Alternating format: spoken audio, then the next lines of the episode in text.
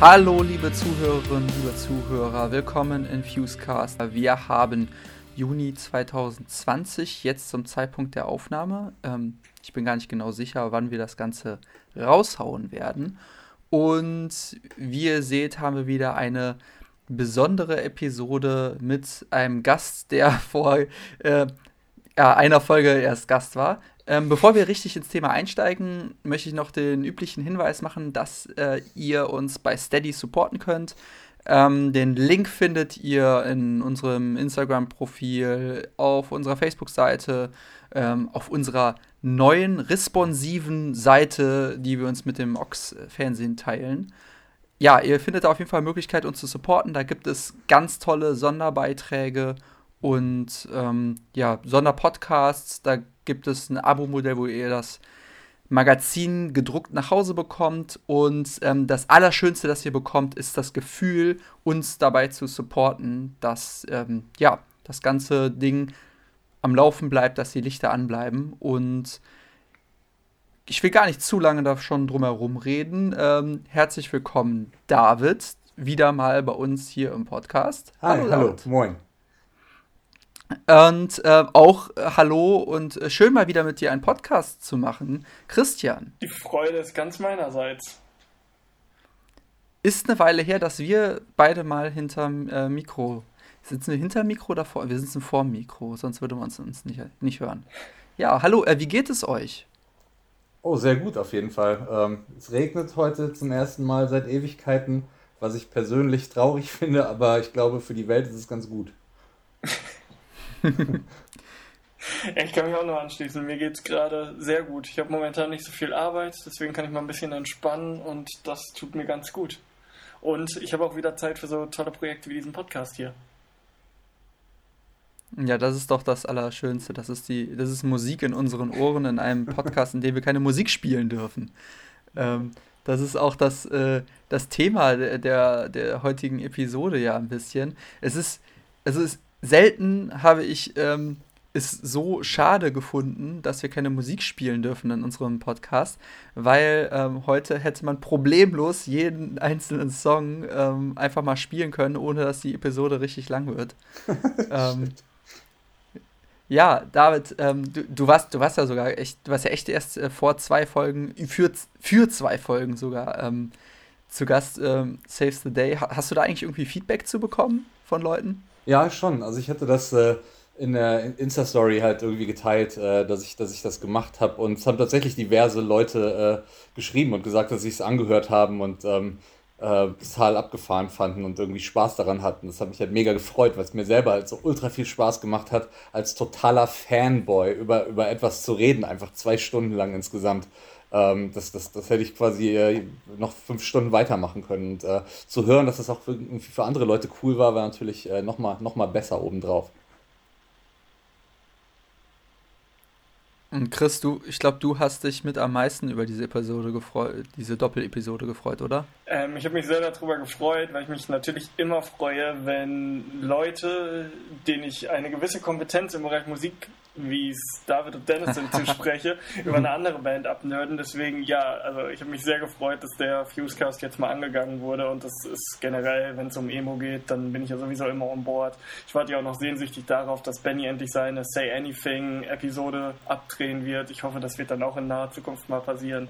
Aber Say Anything, sehr schöne Episode und ich denke mal, wir werden auch nachher noch mal ganz kurz auf die Band zu sprechen kommen, ohne jetzt zu viel spoilern zu wollen. Ja, das können wir machen. Ist ja auch nicht komplett ganz, ganz, ganz weit weg davon, worüber wir heute reden. Genau, denn ähm, jetzt ist es äh, Entschuldigung? Ja, Chris. Genau, bitte. ich wollte sagen, denn das heutige Thema ist die neue Kampfsportveröffentlichung, die wir besprechen wollen.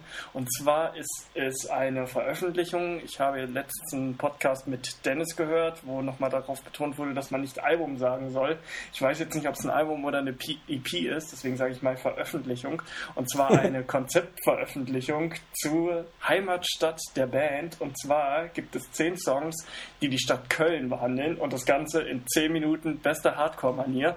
Und da wollen wir gerne heute mal ein bisschen mit David im Detail drüber sprechen, wie es dazu kam, was man von der Platte erwarten kann und vielleicht noch so ein paar andere Fun Facts zur Stadt Köln und dem Werdegang der Band Kampfsport erfahren. Ja, das machen wir. Ich glaube, ein schöner, ein schöner Workaround ist, äh, wenn man einfach 7-Inch sagt. Weil äh, die, ähm, äh, ja, die Veröffentlichung kommt ja auch äh, auf, ähm, auf einer 7-Inch raus, die 300, auf 300 Stück limitiert ist, war. War ist, glaube ich, das richtige Wort, ähm, denn sie ist bereits ausverkauft. Und ähm, ich, ich, ich glaube, ich werde mogeln und einfach immer 7-Inch sagen. Ähm, es ist halt wobei, halt eine 7-Inch, das ist gar kein Mogel. Genau. Das ist einfach die richtige Bezeichnung auch dafür. Es ist ein 7-Inch. Genau, ich, ich, äh, ich ver versuche es zu vermeiden, weil ich gucke hier gerade auf, ähm, auf meine Pro, meinen Promo-Download und der heißt 7-Inch-Album. Ja, ja, ich habe ich hab diese, diese, diesen Promo-Download auch geschickt bekommen und äh, habe hab das auch gesehen. und ich, ich und hast erstmal einen Fernseher aus dem äh, Hotelzimmer geschmissen. Ich habe äh, probiert, den Fernseher aus dem Hotelzimmer zu schmeißen, aber wir sind ja in so großen Hotelzimmern, da kommt man gar nicht bis zum Fenster. So groß sind die von dem vielen Geld, was wir verdienen mit Kampfsport. Naja, und man muss auch dazu sagen, ihr lebt das Rockstar-Leben ja schon ein bisschen länger und in den 90ern war es bestimmt noch cooler, so einen Röhrenmonitor auf der Straße zu zerschellen lassen, als es jetzt diese langweiligen LED-Monitore sind, die nichts mehr wiegen. Ja, das ist traurig. Jetzt kann jeder so einen Fernseher durchs Fenster schmeißen. Ne? Das, das, das bedeutet überhaupt nichts mehr. Ja gut, dann würde ich sagen. Ähm, genau, wir haben uns ja überlegt, dass man vielleicht einfach äh, so, dass wir mal so ein bisschen Track by Track durchgehen, über die Themen sprechen. Und ähm, ja, fangen wir doch direkt mit der Single an. Ähm, ich fahr schwarz. Ja leider Fun Fact am Rande, ich bin der Einzige, der quasi gar nicht von uns dreien an dieser Single mitgewirkt hat, denn auch Joscha hat seinen gewissen Teil dazu beigetragen, damit diese Single auf Streaming-Plattformen erscheinen konnte. Das stimmt. Genau, dann steigen wir doch mal ein. Also ich war schwarz, erster Song auf dem neuen Album, ähm, 21 Sekunden lang oder kurz, da kann man sich selber aussuchen, wie man das Ganze benennt. In der Single-Version, normal sind Singles ja immer kürzer, in dem Fall ist die Single länger, und zwar 45 Sekunden. Sie hat ein Intro und ein Outro verpasst bekommen. Und da würde mich mal interessieren, warum habt ihr euch dazu entschieden, den Song länger zu machen, als er auf der eigentlichen Veröffentlichung ist? Ja, das war äh, natürlich nicht unsere, unsere Idee, das hatten wir natürlich nicht vor. Aber was wir nicht wussten und was, glaube ich, niemand wusste äh, in unserem Umfeld ist, dass wenn du einen Song auf Spotify ho hochladen möchtest dieser Tage, äh, hat der eine gewisse Mindestlänge zu haben. Der muss 46 Sekunden lang sein. Warum das jetzt so ist, weil das war nie so, kann ich dir nicht im Detail sagen, aber es hat wohl damit zu tun, dass Leute irgendwie angefangen haben, äh, zu bescheißen, indem sie so ein Sekünder hochgeladen haben oder so und auf die Art und Weise mega, mega, mega viele Plays in kurzer Zeit anhäufen konnten und irgendwie so zu betrügen oder so. Irgend sowas steckt dahinter. Äh, das habe ich aber auch nur gesagt bekommen und weiß es nicht. Alles, was ich weiß, ist, wir haben die Single abgegeben und dann hieß es ja, nee, das geht gar nicht, die ist zu kurz. Dann haben wir so, fuck, was machen wir denn jetzt? Und dann war halt das Gespräch, wir nehmen eine andere Single oder wir machen irgendwas mit der. Aber wir wollten halt alle diesen Song als ersten veröffentlichen, weil wir den irgendwie mögen. Und äh, äh, dann haben wir halt ähm, den Joscha äh, mit einem Mikrofon losgeschickt und der äh, ist dann mit der KVB schwarz gefahren und hat in der KVB Geräusche aufgenommen.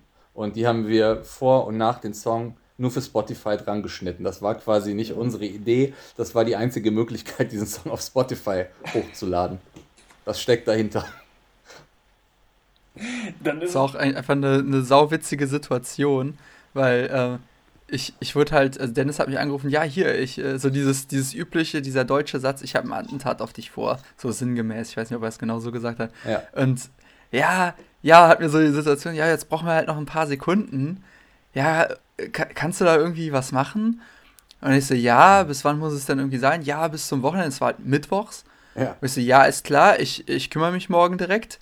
Haben wir aufgelegt und dann kam so die Nachricht, ja, okay, wir brauchen das fertige Ding eigentlich morgen Mittag oder so. Und dann äh, habe ich so gedacht, ja, willkommen im ja, Universum. Ja, so, hab ich, hab ich okay, mache ich jetzt, ich habe ja gearbeitet, ne? ich, okay, mache ich jetzt Mittagspause und gehe halt schnell los. Und äh, eben, dann dachte ich, wenn schon, denn schon, dann auch mit Schwarz fahren und äh, ja, kon konnte ich meinen Beitrag zur Single leisten, fand ich auf jeden Fall, fand ich witzig. Das Geile ist, ich habe den Song, den Text sogar geschrieben, während ich schwarz gefahren bin. ich bin zur Arbeit gefahren und ähm, ich muss ja öfter zur Arbeit fahren und da habe ich ja keine Lust, jedes Mal ein Ticket zu kaufen, weil die sind viel zu teuer und diese Bahn und Bus kommen halt immer viel zu spät. Da zahle ich ja kein Ticket für.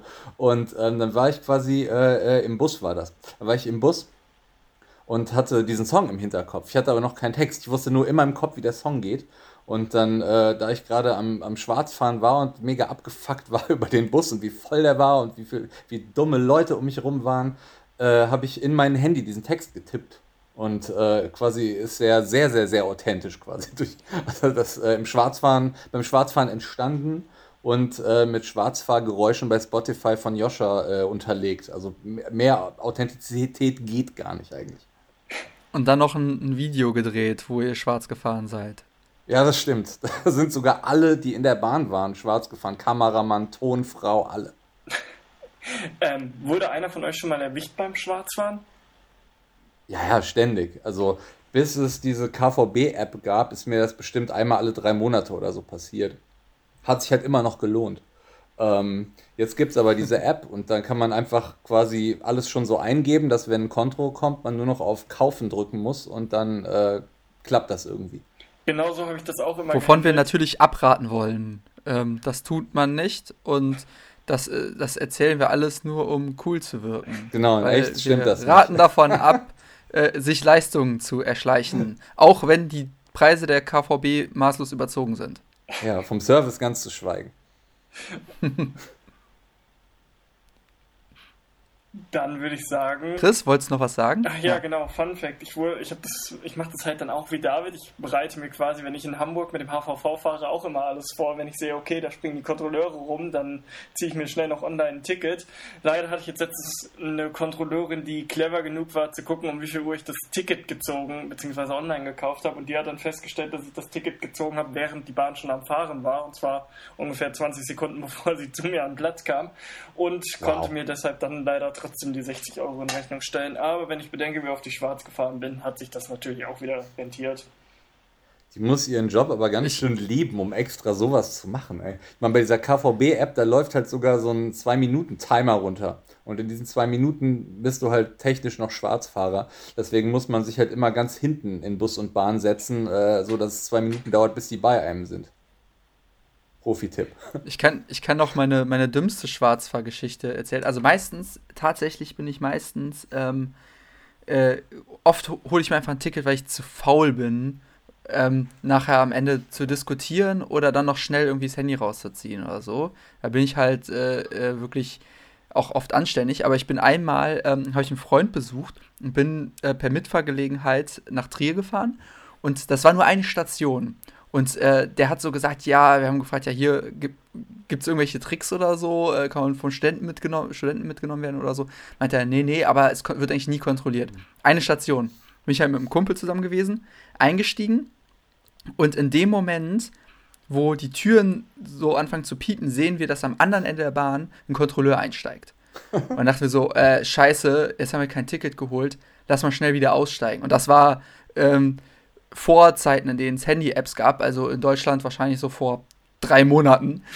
Das in Deutschland ist ja. Nein, das ist, ist gar nicht so lange her. Und ähm, die Tatsache, dass wir aussteigen wollten, ähm, hat auf uns aufmerksam gemacht. Und dieser Kontrolleur hat uns vom anderen Ende des Zuges in dieser Bahn gesehen und ist als erstes zu uns gekommen, um uns zu kontrollieren. Ah. Ähm, und äh, da mussten wir blechen. Also es war halt so richtig also es war so Barbara Streisand-Effekt, ne? So dass in dem Moment, wo wir es verhindern wollten, äh, dadurch haben wir erst dazu, ähm, da äh, dadurch hat es erst dazu geführt, dass wir kontrolliert wurden.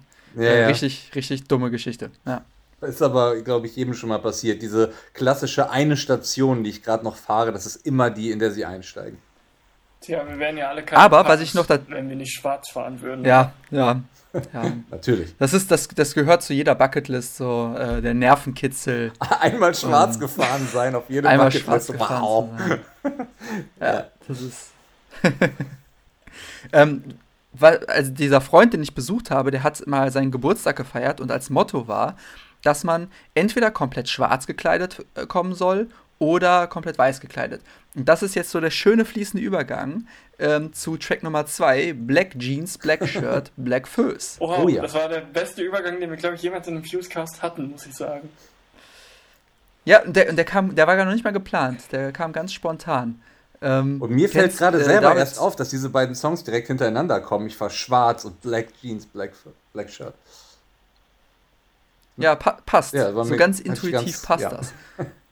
Äh, David, kennst du, ähm, kennst du dieses T-Shirt, dieses Black Flag T-Shirt mit Black Föß? Ja, ein Freund von mir hat das Design tatsächlich. Ach so, ja, ja, stimmt. Ja, ja. stimmt. Ähm, und, das, das, ich äh, besitze das auch. Genau, ich, ich besitze das auch, aber in der, in der Bootleg-Version, weil es gibt das ja nicht mehr zu kaufen. Ah, stimmt, ähm, ja. Also das heißt, die, diese, die Verbindung kommt auch so ein bisschen daher, die, mit dem... Äh, die Verbindung, die kommt schon, muss man ganz klar sagen, von Modern Life is War und äh, dieser Textzeile aus dem Song Dead Ramones, wo er halt singt Black Jeans, Black Shirt, Black Shoes. Und ähm, ich glaube, das war einfach dieses phonetische Black Shoes, Black Furs, dass Dennis irgendwann diese krasse, diesen krassen Einfall hatte, dass das so ähnlich klingt und das dann halt äh, in den Text geschrieben hat.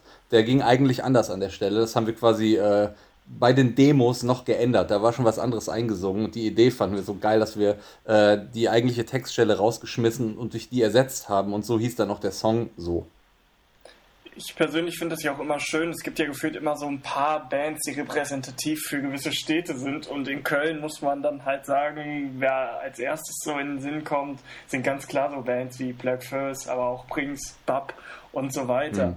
Das finde ich halt irgendwie so total interessant, weil wenn man an Berlin oder an Hamburg denkt, assoziiert man damit ja direkt irgendwie Hip-Hop-Acts oder Indie-Acts, Hamburger Schule zum Beispiel, während Köln dann eher so das Karnevalsmusiknest ist. Was ich total spannend finde, dass kaum andere Musik aus Köln so wirklich bekannt ist oder dass äh, Köln als Stadt gar nicht mal so in ernsthafter Musik thematisiert wurde. Habt ihr euch mal ja. Gedanken darüber gemacht, woran das liegt, dass halt kaum jemand ernstzunehmende oder ich sag jetzt mal in Anführungsstrichen poetisch schöne Lieder über die Stadt Köln singt, weil ich finde Köln ist halt wirklich ich würde sagen, für mich Platz zwei der schönsten Städte Deutschlands. Und ich finde es total schade, dass es da nicht so Lobeshymnen drauf gibt, wie beispielsweise die ganzen Hamburger Bands auf Hamburg singen. Ja, das ist ja genau der Punkt, warum wir dieses Heavenish gemacht haben. Weil ähm, das mich und Dennis und so total nervt, dass halt Köln in, in der ganzen Welt mit diesem, mit diesem Schunkel, Schmusi, Busi, Karnevalsschlager assoziiert wird.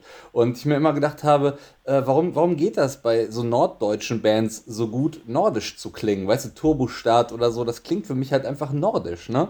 Und äh, Hamburger Bands singen über Hamburg und das ist total unpeinlich und einfach, einfach total smart. Und äh, ich war da immer so neidisch, dass, dass andere Städte das schaffen. Und wir, obwohl ich meine Stadt halt total liebe und Köln total geil finde, schaffen das halt nicht. Obwohl hier tausende geile Bands herkommen und wir eine wirklich große Szene haben, in der alle möglichen Bands aus allen möglichen Genres zu Hause sind und das ist großartig.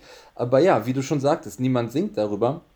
Ähm, vielleicht liegt das tatsächlich daran, dass man das Gefühl hat, ähm, Lieder über Köln sind schon vergeben, weißt du? Das ist schon, das gehört schon diesem Karnevalsgenre. Und ähm, das hat mich immer gestört und äh, das war halt so ein bisschen die Idee dahinter, äh, hinter dieser Seven Inch. Äh, einfach der, der Stadt Köln mal ein musikalisches Gesicht zu verpassen, das nicht Schunkelschlager ist, sondern eben Hardcore. Da kam und, das eigentlich her. Und vor allem ist es ja auch so gar nicht, was ich schön finde an der 7 Inch, dass es so gar nicht irgendwie mit der Lokalpatriotismuskeule daherkommt, wo einfach nur alles total beschönigt wird, was an ja. Köln so toll ist. Sei es das Bier, sei es die Art zu reden oder sei es halt auch die ganzen Clubs oder Festivitäten, die man in Köln so genießen kann, wie beispielsweise den Karneval. Mhm. Stimmt, das war, war uns, glaube ich, auch wichtig, dass wir halt äh, natürlich als, als, als Punkband nicht irgendwas kritiklos abfeiern. Das ist, das ist eh nicht unser Ding. Ne? Ähm, wir hatten uns aber vorher eigentlich nicht drüber unterhalten, ähm, in welche Richtung die Texte jetzt gehen. Es sollte einfach der Stadt Köln, wie wir sie leben und lieben, ein Denkmal setzen, in welcher Form auch immer. Und dass es dann halt doch kritischer geworden ist, als ich geglaubt habe am Anfang, ja, lag einfach an den Individuen, die diese Texte geschrieben haben. Ne? Das sind halt Richard, Dennis und ich gewesen. Und äh, jeder hat halt was zu sagen zu der Stadt und, und auch, auch, das ist halt tough love, ne? Bei, bei aller Liebe, wir, wir, sind, wir, wir leben ja gerne hier, wir lieben Köln, ne? Bei aller Liebe gibt es halt so viel zu kritisieren und das, das darf man halt nicht vergessen. Wenn wir das halt außen vor gelassen hätten, hätte uns das auch einfach nur zu einer dieser weiteren Jubelbands gemacht, die einfach kritiklos abfeiern und das sind wir einfach nicht. Daher kam das halt irgendwie so ein bisschen das zu verbinden, was wir eh immer machen, dieses Mimimi und an allem rummeckern. Äh, und das in Kombination mit der Liebe zu Köln. Und das Ergebnis ist dann quasi die Seven Inch. Wie ist das für euren Schlagzeuger? Ähm, der kommt ja nicht aus Köln, soweit ich weiß, oder? Ja, das stimmt, aber der wohnt ja in Köln. Und wir kommen ja auch alle nicht aus Köln. Wir sind ja alle nicht in Köln geboren. Wir sind ja alle in Bonn geboren und der halt irgendwo in, in, in, in bei Koblenz. Ne? Äh, aber ich glaube, wenn man, wenn man wie wir alle schon Jahrzehnte in Köln lebt, dann, äh, ich glaube, ab 10 oder 15 Jahren ist man Kölner oder so heißt es. Ne? Ich weiß es nicht. Äh, auf jeden Fall glaube ich, wir haben länger in Köln gelebt als woanders jeweils. Und ähm, dann äh, zählt das, glaube ich, als Kölner. Und man muss ja dazu sagen, dass Köln halt auch eine sehr schöne, weltoffene Stadt ist. Und ich glaube, jede Person, die da hinkommt, fühlt sich ja in der Regel immer direkt total willkommen. Und gerade wenn man sich dann in unseren alternativeren Kreisen bewegt, ist es ja gefühlt nochmal was ganz anderes. Also wenn ich daran denke, wie viele tolle, inspirierende Personen und so alle sich in Köln tummeln, die halt gar nicht daherkommen, oh, ja. aber dann halt einen trotzdem, wenn man das erste oder zweite Mal dabei ist, direkt so behandeln, als würde man direkt auch daherkommen oder als würde man schon seit 20 Jahren in der Stadt leben, dann ja, dann steigert die Verbindung zu der Stadt ja dadurch nochmal. Ja, und jetzt stell dir mal vor, all die Leute, die nach Berlin und so gezogen sind, all die guten, kreativen, coolen Leute, die nach Berlin gezogen sind, wären auch noch hier. Was für eine geile Stadt könnten wir sein?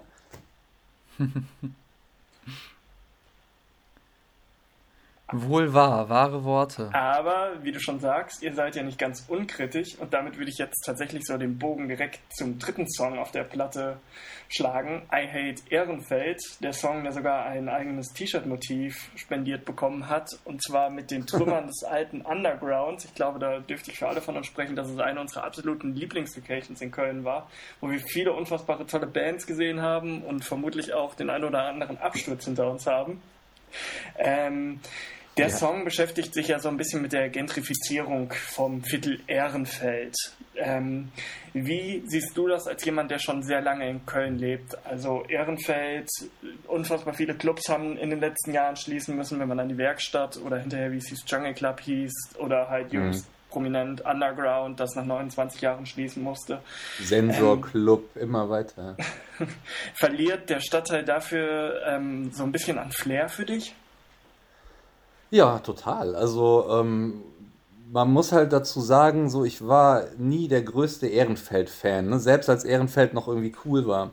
Man ist halt immer hingegangen, um zu feiern, um Konzerte zu sehen, dafür war das geil, aber ich fand, das war schon sehr früh total verhipstert, auch bevor halt irgendwie die ganzen Laden, Läden zugemacht haben. Ähm, habe ich das nicht so wirklich gemocht. Deswegen ähm, stand dieser Titel I Hate, I Hate Ehrenfeld auch bevor wir, den, bevor wir den Text geschrieben haben. Wir wussten nur, da kommt ein Song auf die 7 Inch, der heißt I Hate Ehrenfeld, was wiederum von Propagandy kommt, I Hate Winnipeg beziehungsweise von Weaker Dance, beziehungsweise von John K. Sampsons Soloplatte. Ich bin mir nicht mehr ganz sicher. Auf jeden Fall irgendwo in diesem Universum gibt es diesen Song I Hate Winnipeg. Und äh, das, das äh, sollte dann zu I Hate Ehrenfeld werden. Und ähm, dann hat sich das aber natürlich so gedreht, da es ja eine Hassliebe ist. Wir verbringen da so viel Zeit und wir haben da so viel Spaß in unserem Leben gehabt. Wir haben da unsere besten Konzerte gespielt, unsere besten Konzerte gesehen, unsere geilsten Abende gehabt beim Feiern und, und irgendwie unser alter Proberaum war da. Also unser Leben hat sich auch total krass in Ehrenfeld abgespielt, zumindest am Wochenende. Äh, dass es halt einfach total schade ist, so einen alternativen Stadtteil zerfallen zu sehen. Dass halt alles, wo du früher hingegangen bist, nicht mehr da ist. Ich meine, du hast es halt aufgezählt. Ne? Das Underground ist natürlich der, der allergrößte Verlust. Deswegen haben wir das Underground auch auf, auf das T-Shirt-Motiv gemacht. Aber halt auch die Werkstatt und all die anderen Clubs und Bars, die es halt irgendwann nicht mehr gab. Und es fehlt einfach. So, die, die ganze Subkultur wird nach und nach aus der Stadt rausgedrängt. Und das war für mich irgendwie immer das, was Köln und vielleicht sinnbildlich Ehrenfeld äh, zu diesem lebenswerten Ort der Kultur gemacht hat. Und da es das jetzt immer weniger gibt und immer weiter weggentrifiziert wird, äh, kam einfach irgendwann diese Wut darüber in diesem Song zu, trage und, äh, zu tragen. Und der hatte dann den Titel I Hate Ehrenfeld, was natürlich auch relativ catchy als Singalong am Ende funktioniert.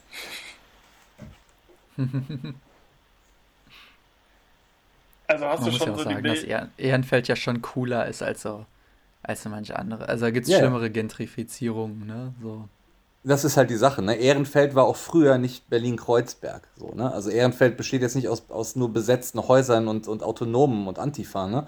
So, deswegen ist, ist, ist äh, auch Ehrenfeld jetzt nicht, hat sich jetzt nicht komplett geändert. Aber man sieht halt an Ehrenfeld innerhalb Kölns, finde ich, äh, ganz gut, in welche Richtung es geht. Jetzt würde ja. mich mal interessieren, du hast ja gerade schon unzählige Clubs auch nochmal aufgezählt, die es in Ehrenfeld nicht mehr gab. Und dadurch, dass du dich ja schon mit sehr vielen musikalischen Projekten sehr lange in Köln tummelst, in wie vielen Clubs in Köln hast du eigentlich schon auf der Bühne gestanden? Also ob mit Kampfsport oder mit anderen Bands, als Support-Headliner. Ja. Ich denke mal, du dürftest doch bestimmt auch schon so fast alles vom AZ bis zum Palladium abgespielt haben, oder? Äh Boah, ich hab, das habe ich nie gezählt, keine Ahnung. Ähm, ich weiß, dass Dennis und Richard äh, am Anfang von Kampfsport öfter mal darüber geredet haben, weil die mit Fire in the Attic schon so oft allein in Köln gespielt haben, dass denen dann nur noch zwei, drei äh, Clubs gefehlt haben oder so. Äh, ich weiß es nicht, ich weiß die Zahlen nicht, aber ich würde sagen, vermutlich haben wir schon in zehn Läden oder so bestimmt gespielt, ne? Also, keine Ahnung, man, hat, man war ja überall schon irgendwie mit, mit irgendeiner Band, nicht, nicht nur mit Kampfsport, auch mit den Bands, die man vielleicht früher hatte oder so. Ähm, also, also mir würde jetzt, glaube ich, kein Club einfallen, der irgendwie eine, eine, eine Rolle spielt, in dem ich noch nicht gespielt habe, glaube ich. Ja, glaube ich, tatsächlich, ja. Ich bin gerade im Kopf so ein bisschen am, am Versuchen am Zählen, während, ich zuhöre. Das funktioniert nur semi-gut, aber. Genau, es ist, während, während man ich, spricht, ist es noch schwerer. Allein ich, allein ich habe euch in Köln bestimmt in sieben Läden schon gesehen. Und ich war ja bestimmt auch nicht bei jeder Show dabei. Ja. Acht, äh, während ich rede, kommen noch weitere. Ja, ja, das ist krass. Also wir haben wirklich schon ganz schön viele äh, Kölner, Kölner Clubs von innen gesehen. Das ist ja auch irgendwie schön. Und deswegen vermisst man die ja umso mehr, wenn sie nicht mehr da sind. Weil, weil so ein großer Teil deines Lebens sich da abgespielt hat, ne? Auch, auch vor der Band schon. Also als, als wir nur als Fan auf Konzerte gegangen sind, was wir für Konzerte im Underground gesehen haben, ne? Wenn, wenn man da mal so zurückdenkt, halt einfach fucking Blink 182, bevor die so richtig durch die Decke gingen halt, ne? Die, die im Underground zu sehen oder so. Das ist halt, wenn man die Band heute in irgendeiner komischen Mehrzweckhalle sieht, ist das total surreal. Und wer da halt noch alles gespielt hat, eine Great oder so, oder Hot Water Music im Underground, das war auch absolut fantastisch. Da ist ja wirklich der Schweiß von der Decke getropft. Ne? Und äh, da gibt es einfach so viele Konzerte, die so episch waren. Ähm, wenn man halt dran denkt, dass das halt da alles nie wieder passieren wird, das ist echt traurig. Sehr, sehr, sehr. Weil, äh, vor allem, weil es ja noch die Ausweichmöglichkeit des U2s gab und so. Stimmt, das ähm, U2, stimmt, ganz vergessen schon, das kleine Underground drüben, ja. Fun Fact: Ich ja. habe hinter mir hier noch ein Poster hängen von eurer gemeinsamen Tour mit Matula und Smile and Burn aus dem Jahre 2014 und da steht auch noch fett drauf: Kampfsport Live at Underground 2. Ja, das war das Underground 2. Da haben wir das Underground 1 noch nicht voll bekommen damals. Das weiß ich noch. Aber es war geil, es war eine geile Show, weil diese Bühne ist halt so klein. Die ist ja nur irgendwie so 10 Zentimeter hoch gewesen oder so. Das ist wie so eine Floor-Show. Du bist halt mitten in den Leuten drin. Das liebe ich halt, diese Energie. Wenn man den Leuten so nah ist und nicht irgendwie über denen steht, sondern so auf Augenhöhe mit dem Publikum da steht. Das war total geil. Das, äh, das war sehr gut. Es war eine sehr gute, sehr gute Show, das weiß ich noch. Ich habe ich hab, äh, zu dem Zeitpunkt, wo das Underground abgerissen wurde, habe ich direkt daneben gearbeitet und das war halt echt so, du hast so, so von Tag zu Tag hast du gesehen, so jetzt sind die Fenster raus und es war ein, dieser eine Tag war echt so, ich bin ins Büro gegangen und mittags kurz äh, zum Supermarkt gegangen und auf einmal waren die Wände weg. Und das war halt so runter, das war, ja, es war echt so, eben, habe ich nur so ein Foto von gemacht, bei Instagram gepostet. Ich wurde dann im Nachhinein noch so vom, vom Visions angeschrieben, ob ich noch mehr Fotos hätte, dass die das, weil die eine Story draus machen wollten und so. Ah. Ähm, und das, das war echt so, dass da, dann steht man auf einmal da und, und kriegt es live mit, wie irgendwie das ist, also für mich war das ja auch noch so ein Laden, das war halt so mein erster Konzertclub. Also es, da, ja. das war für mich der Club, da bin ich hingegangen, als ich in meinen Teenager-Dinge ähm, äh, Jahren in, zu Konzerten gegangen bin. Da habe ich, ähm, also früher war das ja noch ein bisschen anders, da ist man anders auf Konzerte aufmerksam geworden. Da habe ich auf der Underground-Webseite geguckt, was für Shows in Zukunft sind. Ja, auf jeden Fall. Und, ähm, und da bin ich halt, da, da ist man auch spontan hingegangen, hat sich ein Ticket gekauft. Heutzutage ist das ja eher unüblich, dass man erst abends zu, zur Show geht und sich ein Ticket kauft. Und das war, ja, äh, es ist, ähm, äh, ein, ein sehr äh, passendes Shirtmotiv, was ihr da ausgesucht habt. Ja, danke schön. Ja, ich bin da auch froh, dass wir äh, dem Underground wenigstens noch so eine Art letzte, letzte Ehrung verpassen konnten. Ähm, das war ja schon auf unserem Gaijin-Plattencover äh, drauf, hinten und so. Das war auch schon, da sind wir äh, durch die Trümmer des Undergrounds, das war damals gerade abgerissen, als wir diese Fotosession gemacht haben, sind wir äh, durch die Trümmer des Undergrounds gestapft und haben da Fotos gemacht, um das halt nicht zu vergessen, weil das für uns alle tatsächlich so viel bedeutet hat, ne? dieser Laden. Wir sind ja alle als, als 15-Jährige oder so aus Bonn hingefahren mit der Bahn und so, noch so voll, voll ins große Köln, wo man so Schiss hatte, in Ehrenfeld rumzulaufen, weil man das gar nicht kannte aus, aus Bonn und so. Ne?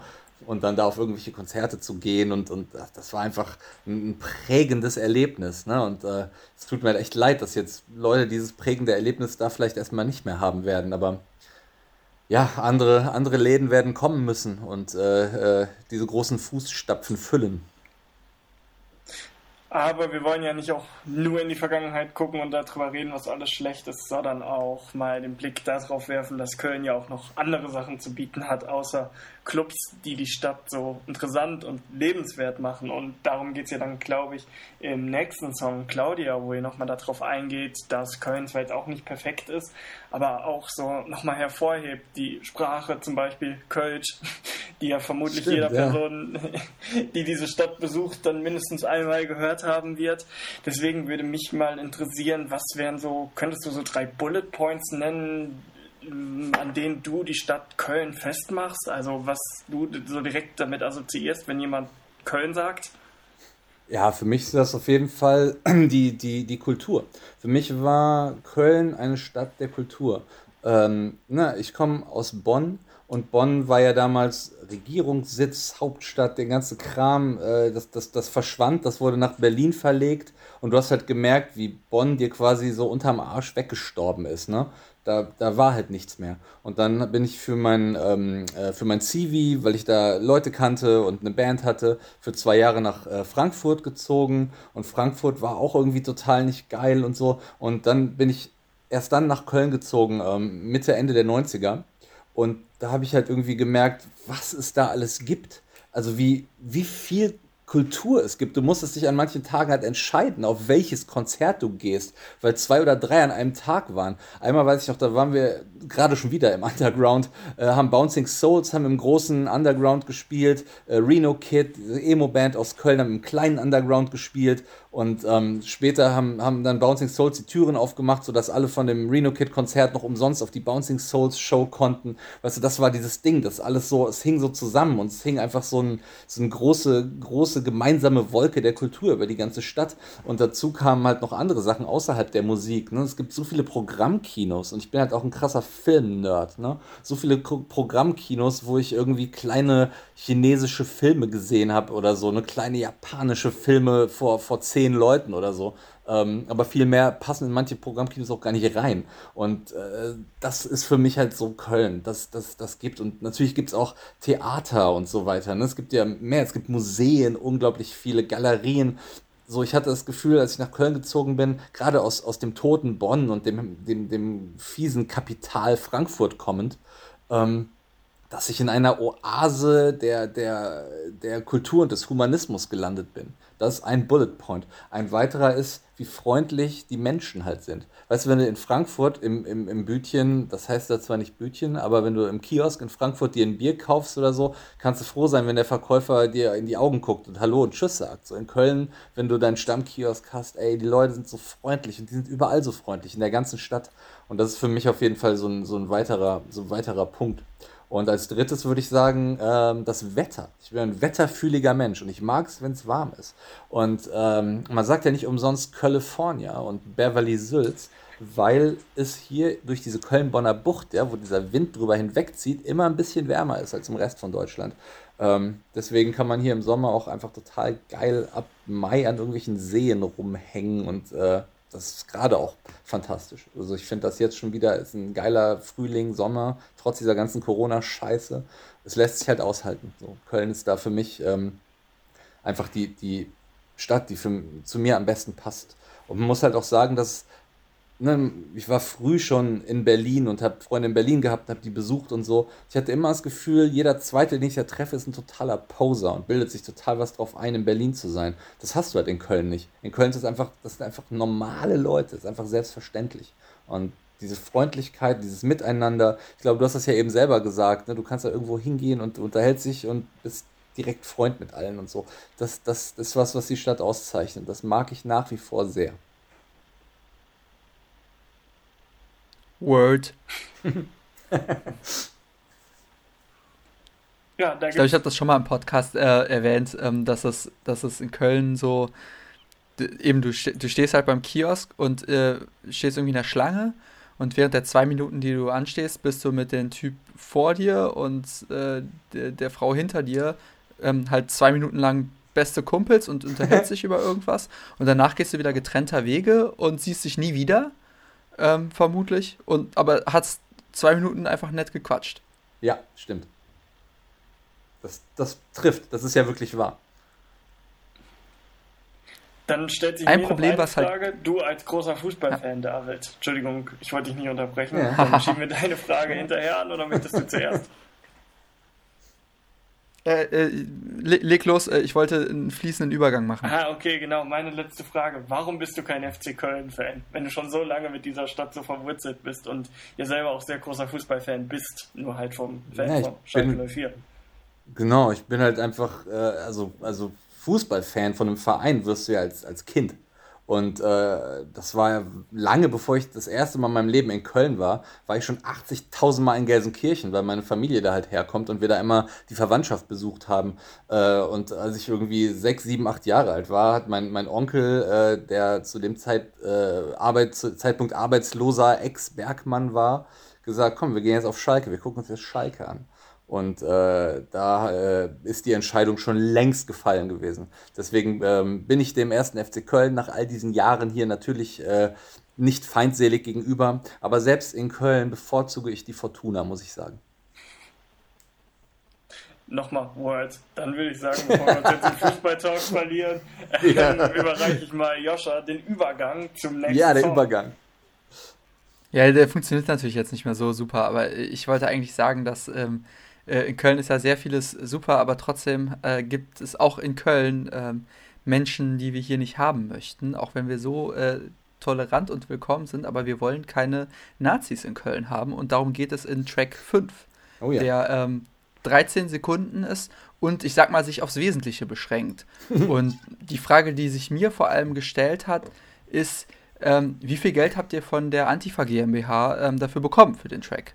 Ja, das haben wir vorher mit, mit Frau Merkel halt ausgehandelt, dass wir pro Sekunde ungefähr 10.000 Euro bekommen und deswegen äh, konnten die sich nicht leisten, äh, den länger zu halten. Ich hätte einen zwei Minuten schreiben können, aber ähm, ja, sind dann nur 13 Sekunden äh, geworden, weil, was viele ja nicht wissen, die Antifa GmbH hat ja gar nicht so viel Geld, trotz Rotschild und allem, was dahinter steht. Das, ja. das, muss, es, das muss es gewesen sein. Äh, Spaß, Spaß, Spaß beiseite. Spaß ähm, beiseite, das, das war nicht ernst gemeint. Ja. Spaß beiseite. Ähm, ja. ja. Aber wie wir jetzt äh, ich, wissen, ich dank, dank, Trump äh, ist, ist, die Antifa ja auch eine Terrororganisation. Also ist das vermutlich ein terroristischer Song. Nazis raus aus Köln. Ja, ja, also ich glaube, Einreisen in die USA äh, solltest du in nächster Zeit unabhängig von Corona erstmal erstmal nicht mehr. Ja, das hatte ich Und, aber ehrlich ähm, gesagt eh nicht vor, nicht solange Trump da ist.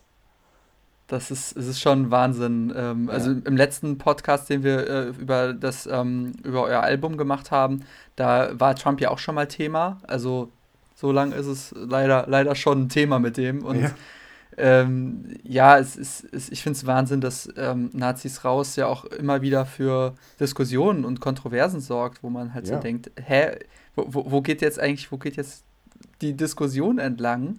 Ja. Ähm, was ist das? Was ist jetzt genau das Problem mit Nazis raus? Ja, das ist halt diese, diese lächerliche White Lives Matter Scheiße, weißt du?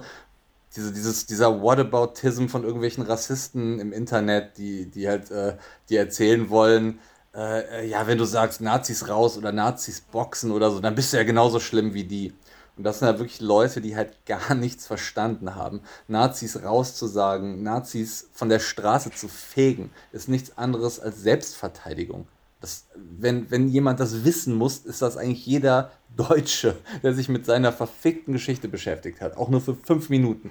Dann wirst du einfach wissen, wenn du Nazis machen lässt, dann machst du alles nur tausendmal schlimmer. Und das ist leider ein Fehler, der immer, immer wieder von auch irgendwelchen total liberalen, lieben, netten Leuten gemacht wird, zu sagen, ja, aber wenn man, wenn man da irgendwie gewalttätig wird oder so, dann ist man genauso schlimm wie die. Das ist natürlich der größte Unsinn, den es gibt. Und das ist der größte Fehler, den man machen kann, ähm, Nazis machen zu lassen. Man muss denen so hart entgegentreten, wie irgendwie nötig, mit allen Mitteln. Und ähm, das ist äh, ein bisschen der Grund gewesen für diesen, für diesen Song, um einfach äh, so deutlich, wie es irgendwie geht, zu sagen, Nazis sind das Schlimmste auf der Welt und die haben hier nichts verloren. Punkt. Jo, da, da weiß ich gar nicht, was ich da noch hinzufügen. Da gibt es gar nicht mehr was hin, hinzuzufügen. Der, der, der Song ist ja auch kurz, da muss man gar nicht so lange drüber reden. Ja. Eben, ist aufs Wesentliche beschränkt. Es, es ist die goldene Mitte äh, eures, eure, eure, äh, eurer Veröffentlichung, eurer ja. 7-Inch. ähm, Chris, hast du noch was hinzuzufügen oder sollen wir direkt die, die Nazis in der Vergangenheit lassen? Ich bin dafür, dass wir die Nazis in der Vergangenheit lassen und da, über da, die Straße überqueren ja. und uns dem nächsten Song widmen.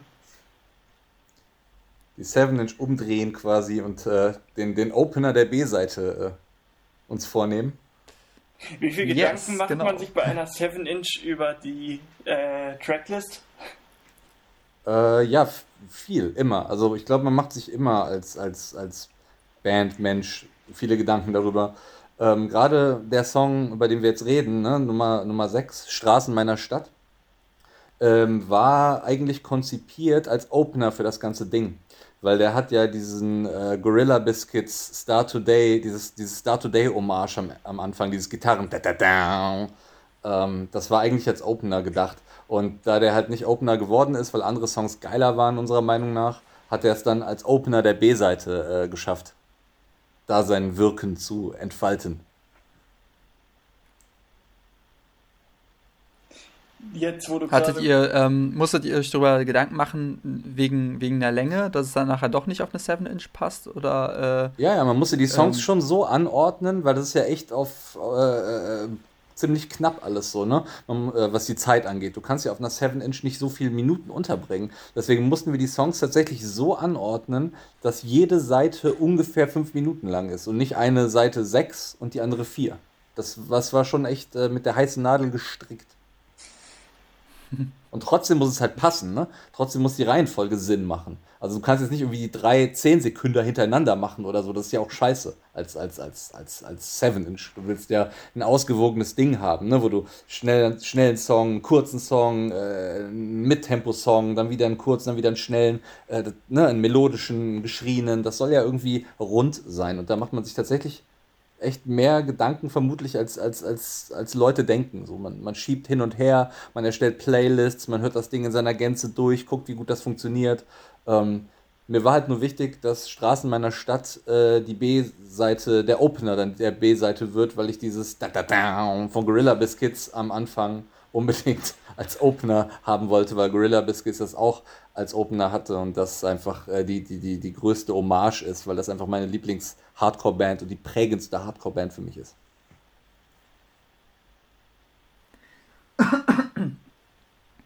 Entschuldigung.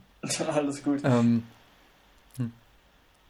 Ja, Chris, wolltest du noch was sagen? Genau, da wollte ich nämlich jetzt gerade kurz ähm, eingrätschen und zwar mit einer Frage, die ich dazwischen stellen wollte, bevor wir uns jetzt, wo wir gerade schon das Thema Gorilla Biscuits, haben. Ähm, und zwar habt ihr ja auch, es ist ja nicht nur die Platte, die man bekommt, wenn man das Ding vorbestellt hat, sondern man bekommt auch noch ein Fanzine dabei geliefert. Stimmt. Ähm, wo ihr unter anderem in bester DIY-Manier quasi mit ähm, Bands gesprochen habt, die euch irgendwo beeinflusst haben. Da sind zum Beispiel Saves the Day dabei, was ich anfangs schon erwähnt habe, dass wir nochmal kurz auf die Band zu sprechen bekommen. Aber auch zum ja. Beispiel Walter halt von besagter ja. Band, die das Intro-Riff geliefert hat für Straßen meiner Stadt. Ähm, ja. Ich persönlich habe natürlich bis jetzt nur den Digital-Download vorliegen. Ähm, erzähl uns doch mal ein bisschen, was wir uns unter diesem Fanzine vorstellen können und wie die Aufmachung davon ist.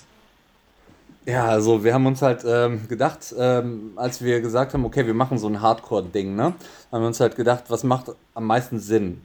Die 7-Inch. Hardcore ist für mich klassisch mit, mit, äh, mit einer 7-Inch verbunden. Alle Hardcore-Bands, die ich immer gehört habe, haben 7-Inches veröffentlicht, bevor sie Alben gemacht haben und so. Und die 7-Inch an sich finde ich halt total geil als, als Medium. Und dazu kam dann halt, ähm, was damals halt auch immer der Fall war, weil die Leute haben halt Fanzines gemacht, die haben halt eigene Magazine gemacht. Also wenn du nicht in der Band warst, du wolltest aber trotzdem dazu beitragen zur Szene, hast du dir halt irgendwie ähm, ein Diktiergerät geschnappt und hast mit Bands geredet, hast Bands fotografiert, hast das alles irgendwie ausgeschnitten, abgetippt, aufgeklebt, auf einen Kopierer gelegt und verkauft. Und ähm, weißt du, wenn du früher auf Hardcore-Konzerte gegangen bist, dann haben dir drei, vier, fünf Leute ihre, ihre Fanzines, ihre Fanmagazine verkaufen wollen. Und ähm, ich habe auch äh, ein Fanzine damals gehabt, als ich 18 war. Und äh, Dennis ist ja selber äh, mit dem Fuse, das ist vielleicht kein klassisches Fanzine mehr, aber mit dem Fuse auch Herausgeber einer Musikzeitschrift. Und ähm, da lag es für uns ziemlich nah, das zu machen. Wir wollten halt nicht nur die Musik liefern, sondern wir wollten den Leuten auch so ein bisschen erzählen, warum wir das machen. Weil wir sind ja jetzt keine klassische Hardcore-Band. Wenn du an Kampfsport denkst, denkst du jetzt nicht irgendwie an, an, an weiß ich nicht, Gorilla Biscuits und, und Minor Threat und Modern Life is War oder so, sondern ne, an irgendwie so äh, beschissenen Studentenpunk. Und wir wollten den Leuten halt zeigen, dass wir halt ähm, einen ähm, anderen, anderen Background haben, so dass, dass halt äh, Hardcore einfach das Ding ist, was es halt extrem wichtig war und uns geprägt hat. Und ich bin halt im Herzen noch immer ein Hardcore-Kid, auch wenn ich über 40 bin. Und ähm, da hatten wir halt gedacht, äh, wir machen dieses Fernsehen. Da kann man halt auch drüber schreiben. Da kann man halt Leute zu Wort kommen lassen, die halt äh, äh, viel getan haben für die Musik und für die Szene. Und da sind wirklich so unterschiedliche Leute drin. Da, da sind halt, wie du gerade schon gesagt hast, Walter Schreifels von, von Gorilla Biscuits, da ist Chris von Save the Day drin, da ist aber auch Tobi von Hammerhead. Und das ist halt auch jemand, vor dem ich halt maximalen Respekt habe, weil der halt auch irgendwie einer der krassesten Punker und Hardcore-Kids ist und ähm, total geil finde, was der so macht und wofür, der und seine Band so steht. Also es ist sehr unterschiedlich und es repräsentiert halt quasi die, diese unterschiedlichen Strömungen, die es im Hardcore gibt, durch verschiedene Interviews, aber auch Artikel, die wir geschrieben haben. Ne? Wir haben auch jeder über unsere Lieblings-Hardcore-Platten geschrieben, die sind auch extrem unterschiedlich. Wenn du dir die Lieblings-Hardcore-Platten von Dennis anguckst oder von Richard oder von Jan, äh, da gibt es keine Gemeinsamkeit, aber alles sind halt geile Hardcore-Platten. Und äh, das, das finde ich halt irgendwie so geil. Das äh, wollten wir den Leuten halt ähm, mitteilen. Deswegen haben wir dieses Fernsehen gemacht. Ähm, wie das aussehen wird, weiß ich aber noch nicht, weil wir haben zwar alle Texte zusammen, wir haben es aber noch nicht designt. Das machen wir demnächst. Wird es die Möglichkeit geben für Leute, die jetzt ähm, das, äh, die, ähm, die 7-Inch nicht bekommen haben, dass sie sich trotzdem dieses Fernsehen angucken können? Ja, wir werden auf jeden Fall mehr Fanzines machen als 7 Inches. Äh, ah, cool. Weil wir hätten jetzt auch nicht damit gerechnet, dass die 7 Inch im Vorverkauf ausverkauft wird. Ähm, das war jetzt nicht was, wo, wo, womit wir geplant haben. Ähm, eigentlich war das 7-Inch, äh, das Fernsehen als Beigabe zu 7-Inch gedacht. Jetzt denken wir uns aber, vielleicht machen wir nochmal einfach 100 Ausgaben mehr oder so und, und verkaufen das dann für einen Euro oder so auf Konzerten. Also das wird es schon geben, denke ich, weil wir haben so viel Arbeit damit gemacht. Es wäre total absurd, diese Arbeit nur so wenig Leuten vorzuenthalten. Äh, das, äh, deswegen machen wir das. Genau darauf äh, zielte die Frage hinaus. Ja, das wird man in irgendeiner Form. Vielleicht machen wir auch ein PDF und stellen es ins Internet oder, oder so. Ich weiß es nicht genau. Also haben wir noch gar nicht drüber geredet. Es war einfach nur so, äh, wir haben halt alles fertig. Wir müssen es halt nur noch designen und, und ausdrucken. Und äh, wenn man da eh schon bei ist, dann ist es ja scheißegal, ob man da 300 Kopien macht oder 500 Kopien. Ne? Ähm, deswegen glaube ich, wir machen schon ein paar mehr. Aber die ersten 300 werden handnummeriert sein. Natürlich. Ja, Sammlern wichtig. So, so, so, so muss es ja auch sein. Ja. Ähm, eine Location, wo du vermutlich aber noch nie gespielt hast, ist äh, der Kölner Dom. ähm, denn wir sind bei äh, Track 7 angekommen. Alle Wege führen zum Dom. Oh ja. Ich, ich hörte ähm, das Gerücht, dass dieser Track in relativ kurzer Zeit entstehen musste. Ist das richtig? Ähm, das musst du weiter erklären. Ich glaube, ich glaube nicht. Nee, ich glaube, das ist ein anderer Song, wovon du redest. Aber sag mal, wie du drauf kommst. Äh, ich, ich, ich hatte nur gehört, dass, dass irgendwie, dass Dennis nur wenig Zeit hatte, den zu schreiben. Ah, den Text meinst du? Ja, äh, zwischen zwei äh, Nachtschichten so ungefähr. Das stimmt, ja, das stimmt. Der Song, der war ewig fertig, aber der Text nicht. Das, ah, das, okay, darauf bezieht sich das, ne? Ja, ja, der, also der, äh, der, wir hatten halt irgendwie äh, alle, alle Songs soweit fertig getextet und ähm, der Song war, jedem, war einer, bei dem wir am Anfang gedacht haben, ah, mal gucken, ob der überhaupt mit auf die 7-Inch kommt und so. Weißt du, hat man immer als Band. Man hat so ein, zwei Songs, von denen ist man am Anfang nicht so überzeugt. Und dann kommen aber auf einmal Vocals dazu. Und dann werden manchmal die, die Songs, von denen man denkt, äh, werden halt zu den Hits. Und bei dem war es auch so ein bisschen so, dass wir dann so Vocals gemacht haben, äh, Demos, ne? wir haben so Gesangsdemos gemacht. Und auf einmal war das so, fuck, wir brauchen halt einen guten, guten Text für den Song. Und dann äh, haben, äh, haben Richard und ich äh, aus dem Proberaum den Dennis geschrieben, hat gesagt, haben halt gesagt, ey Dude, äh, bevor wir ins Studio gehen, der braucht halt einen geilen Text. Wir beide haben, wir können nicht mehr, wir haben hier rumgeschrien Stunden, mach mal. Dann muss der Dennis das machen. Und hat er sehr gut gemacht. Also alle Wege führen zum Dom, alle Wege führen nach Rom. Äh, auf was für Ideen der immer kommt, ich liebe es. Und ich, ich vermute, dass der genau ungefähr der, der Durchschnitt ist in seiner Länge mit einer Minute 18. Das habe ich nicht ausgerechnet. Ich hasse aber auch Zahlen und Mathematik kannst du gerne machen mal, aber kann sein. kann sein. War jetzt auch nur, nur grob überschlagen. Ja, ähm, müsste, wie, obwohl, wie war.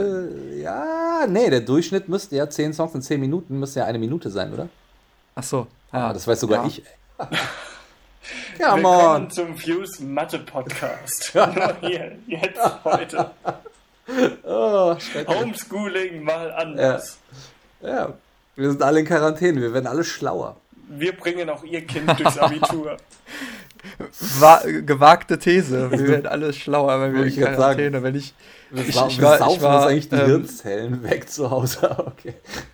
Und ich war am vergangenen Wochenende am See und äh, ich glaube, da, da, waren die dümmsten Menschen der Welt. Also der See kann nicht in Köln hat. gewesen sein, wenn du das sagst.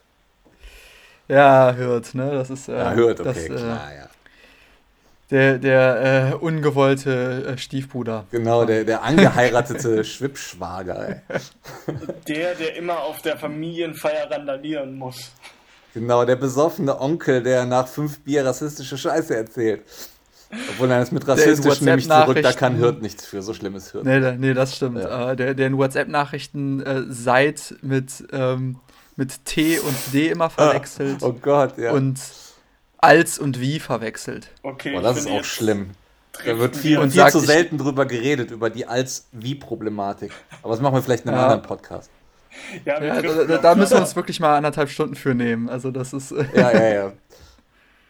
Dann kommen Aber wir noch zu der, der Das-Das-Geschichte und so. Das, das endet nicht. Ja, sowieso. Ja. Gibt es eine Webseite für, ne? Das-Das.de, glaube ich.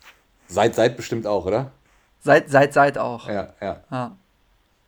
Wie waren die, die Aufnahmen für euch? Ging das irgendwie deutlich schneller, weil die Songs auch kürzer waren? Oder ist einfach, weil die Anzahl der Songs, ähm, hat, hat das jetzt kein, keine Umkehrwirkung?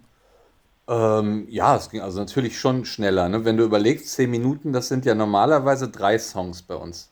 Und ähm, Deswegen haben wir, glaube ich, die Zeit gebraucht, die wir normalerweise für drei Songs brauchen. Also wir waren auf jeden Fall viel, viel, viel schneller fertig als mit einem normalen Album oder so.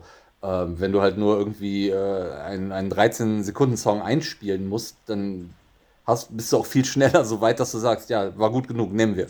Also, also ging auf jeden Fall schneller, ja. Aber der, den Aufbau hat man ja trotzdem. Ja, aber äh, der Aufbau ist ja Aber einfach. Das ist, ne? dann im, das ist ja im, kein, im, kein schwerer ja. Aufbau. Also das ist ja, ja das ist ja, ja noch bei euch habt ja, habt ja nur äh, Gitarre und äh, Amp und dann keine Effekte, sondern einfach nur Gain auf äh, 10 von 10, ne? Ja, ja, also wir haben ja eh keine Effekte oder so, ne, auf den Gitarren und so. Deswegen war das einfach so einstöpseln und spielen. Und äh, manche von den Songs sind sogar im Studio First Takes gewesen. das soll auch authentisch sein, weißt du? Wir haben die auch nicht irgendwie tot produziert oder so, ne? Sondern einfach so, ja, ey, ist geil, nehmen wir. Fertig. Boom, nächster Song. Habt ihr die Platte live eingespielt? Nee. Das machen wir tatsächlich nie. Das ist äh, einfach nicht unsere Arbeitsweise. Wir machen immer nacheinander erst Schlagzeug, dann Bass, dann Gitarren, dann Gesang.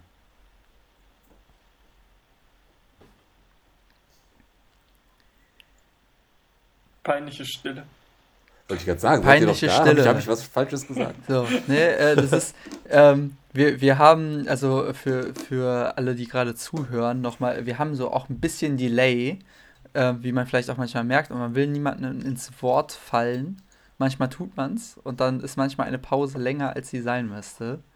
Und äh, deswegen würde ich einfach sagen, wir gehen zu Track 8 über, ähm, wo bei vielen Leuten wahrscheinlich beim Titel Kneipenpazifisten direkt eine Assoziation kommt. ja. Äh, von einer ziemlich, zu einer ziemlich verhassten Band, die in diesem Podcast eigentlich äh, versuchen wir sogar den, es zu vermeiden, den Namen zu Geil, nennen. Ja, dann, dann, dann machen, dann machen wir es halt nicht. Dann, dann nennen wir den Namen dann machen wir es auch nicht. Band nicht. Und, äh, aber, ähm, ja, aber die Assoziation war gewollt. Natürlich, klar. Es gibt da diesen Song einer, äh, einer Band aus der, aus der äh, extrem rechten Ecke äh, von ganz früher, die halt einen Song haben, der so ähnlich klingt wie Kneipenpazifisten, bloß halt die gegenteilige Bedeutung hat. Und wir äh, hassen diese Band wie jeder normale Mensch und haben dann ähm, diesen Song, der halt, äh, ähm, der Text besteht quasi fast nur aus Kölner Clubs und Kneipen, in denen wir verkehren oder verkehrt haben äh, haben den dann quasi äh, die Bedeutung dieses Titels umgedreht und haben äh, Kneipenpazifisten draus gemacht, äh, um, um dieser dummen Band was entgegenzusetzen. Ich war vor zwei Wochen, ähm, war ich zum ersten Mal wieder in einer Kneipe. Mhm. Und wow, war das komisch. Ich war da mit einem Freund und wir wurden an einem Tisch wie bei einer Rittertafel, also nicht wie man normalerweise gegenüber sitzt, sondern halt so längs saßen wir jeweils am Kopf, damit wir halt die 1,50 Meter Abstand zwischen uns haben. Und äh, überall nur Raum um einen rum, Platz und man wurde mit, äh, von Leuten mit Face Shields bedient und so. und äh, es, war, es war schön, wieder äh, äh, irgendwie so dieses leichte Kneipengefühl zu haben, aber man vermisst es doch sehr. Ja. Aber da, darauf, das bezieht sich nicht auf euren so Song, das bezieht sich auf meine aktuelle Situation, dass man denkt, man würde eigentlich gerne in eine Kneipe, aber gleichzeitig will man es auch nicht. Genau, da das verstehe ich total. Geht mir genauso. Ich hatte das auch am, äh, am Wochenende, da waren wir quasi mit ganz wenig Leuten, äh, ohne ungeplant, äh, sind wir in einer Kneipe gelandet, die zu hatte, also hinter verschlossenen Türen haben wir uns da quasi zusammengefunden. Und ähm, alle haben halt tatsächlich so den, den Abstand eingehalten und so, ne? Und waren, waren immer so anderthalb Meter auseinander ähm, gesessen. Aber man sieht halt auch, warum der Scheiß halt noch nicht erlaubt ist, weil acht Bier später äh, wurde der Abstand halt immer weniger. Und man hat das halt selber gemerkt, so, ne? dass, dass, man, dass man sich mit Alkohol halt, obwohl wir das halt alle mega ernst nehmen, ne? mit, mit, mit dem Physical Distancing und so weiter, äh, du kannst es halt irgendwann nicht mehr, nicht mehr gut umsetzen. So, ne? Deswegen ist das so bitter, wie es ist, vermutlich nach wie vor sinnvoll. Und ähm, es war aber trotzdem total schön, wieder an einer fucking Kneipentheke zu sitzen, ähm, in einem verrauchten Raum mit, mit, mit abgelaufenem Bier, weil die haben ja alle abgelaufenes Bier inzwischen, weil sie es nicht mehr verkaufen können, abgelaufenen Bier äh, äh, da rumzusitzen und sich komplett wegzuschießen wie früher das, das war so ein nostalgisches und schönes Gefühl. Und ich freue mich so darauf, wenn das wiederkommt, dass wir endlich irgendwann diesen Impfstoff haben oder wie auch immer und dann alle wieder zusammen in Kneipen rumhängen dürfen, weil das ist doch ein sehr schönes Ding äh, mir fehlt es halt auch so total, wenn ich jetzt in eine Bar oder so gehe, dass man ja einfach nicht so unbeschwert mit anderen Menschen interagieren kann. Dafür, also so Kneipenkultur lebt für mich auch davon, dass man mal mit anderen Leuten ins Gespräch kommt, sich am Kicker kennenlernt oder sonst irgendwas. Ja. Und das fehlt ja leider gerade auch alles komplett, obwohl ich die Maßnahmen so schwer oder nervig ist, ich es auch empfinde, als total gut heiße und froh bin, dass da so gehandelt wird, wie aktuell gehandelt wird, weil sonst könnte die ganze Sache hier deutlich schlimmer aussehen. Ey, genau, bin ich genau bei dir. So, ne? Wie gesagt, ich nehme das halt auch total ernst und so, ne? Und äh, ich habe keinen Bock, dass A, ich die Scheiße kriege und auch keinen Bock, dass ich irgendwen anstecke und äh, äh, dass eventuell jemand Älteres oder Risikopatient halt durch eine dumme Handlung von mir äh, ins Krankenhaus muss oder, oder Schlimmeres. So, deswegen denke ich auch, es macht absolut Sinn und ich bin echt froh, wie wir das bisher quasi als Gesellschaft hingekriegt haben. Ne? Jetzt gerade bröckelt alles. Also ich weiß halt nicht, wie es sein wird, wenn der Podcast rauskommt. Jetzt gerade hat man das Gefühl, alles bröckelt und keiner achtet mehr auf irgendwas. Das ist irgendwie total crazy, als wäre die Pandemie vorbei, was sie halt nicht ist. Wir haben halt bloß genug Plätze auf der Intensivstation. Das ist das Einzige, was sich geändert hat. Ähm, und ähm, das ist halt total crazy. Aber ja, es fällt einem halt ultra schwer, das zu akzeptieren, weil dieses gemeinsame Weggehen und Leute treffen, Fremde treffen in diesem Rahmen und so Leute kennenlernen, so ein integraler, wichtiger Bestandteil ist, finde ich so, als, als sozialer Mensch. So, und, äh, es fehlt. Und vor allem finde ich, es ist total schwierig abzuwägen. Also, weil es jetzt zum Beispiel auch die Überlegung gab, wie gehen, wie gehen wir, äh, also jetzt bei mir ähm, mit einer Bandprobe um. Ja. Und ähm, es ist halt erlaubt. Es ist laut Gesetz erlaubt. Mhm. Aber ob es dadurch richtig ist, ist halt nochmal eine andere Sache. Und dass, dass ich echt jetzt überlegen musste, ja, okay, wie will ich jetzt damit um? Ich kann auch, will ich jetzt für den, das, dann für den Rest des Jahres das ähm, so sagen, ja, nee, ich mache das nicht? Oder will ich halt sagen, okay, ich pick mir jetzt die Freunde aus, mit denen ich Kontakt habe und mit, eben dann treffe ich mich nur mit den Bandleuten und sonst niemanden, weil sobald ich das nicht mehr mache, habe ich ja wieder soziale Verkettungen. Ähm, und ja, da, da, muss man halt echt so, kommt man richtig, bekomme ich Kopfschmerzen, wenn ich halt denke, ja, okay, wie will ich das jetzt damit umgehen? Weil ich eben, es ist, es ist erlaubt, ich darf mich theoretisch mit zehn Leuten im Park treffen, aber Hölle, das will ich nicht.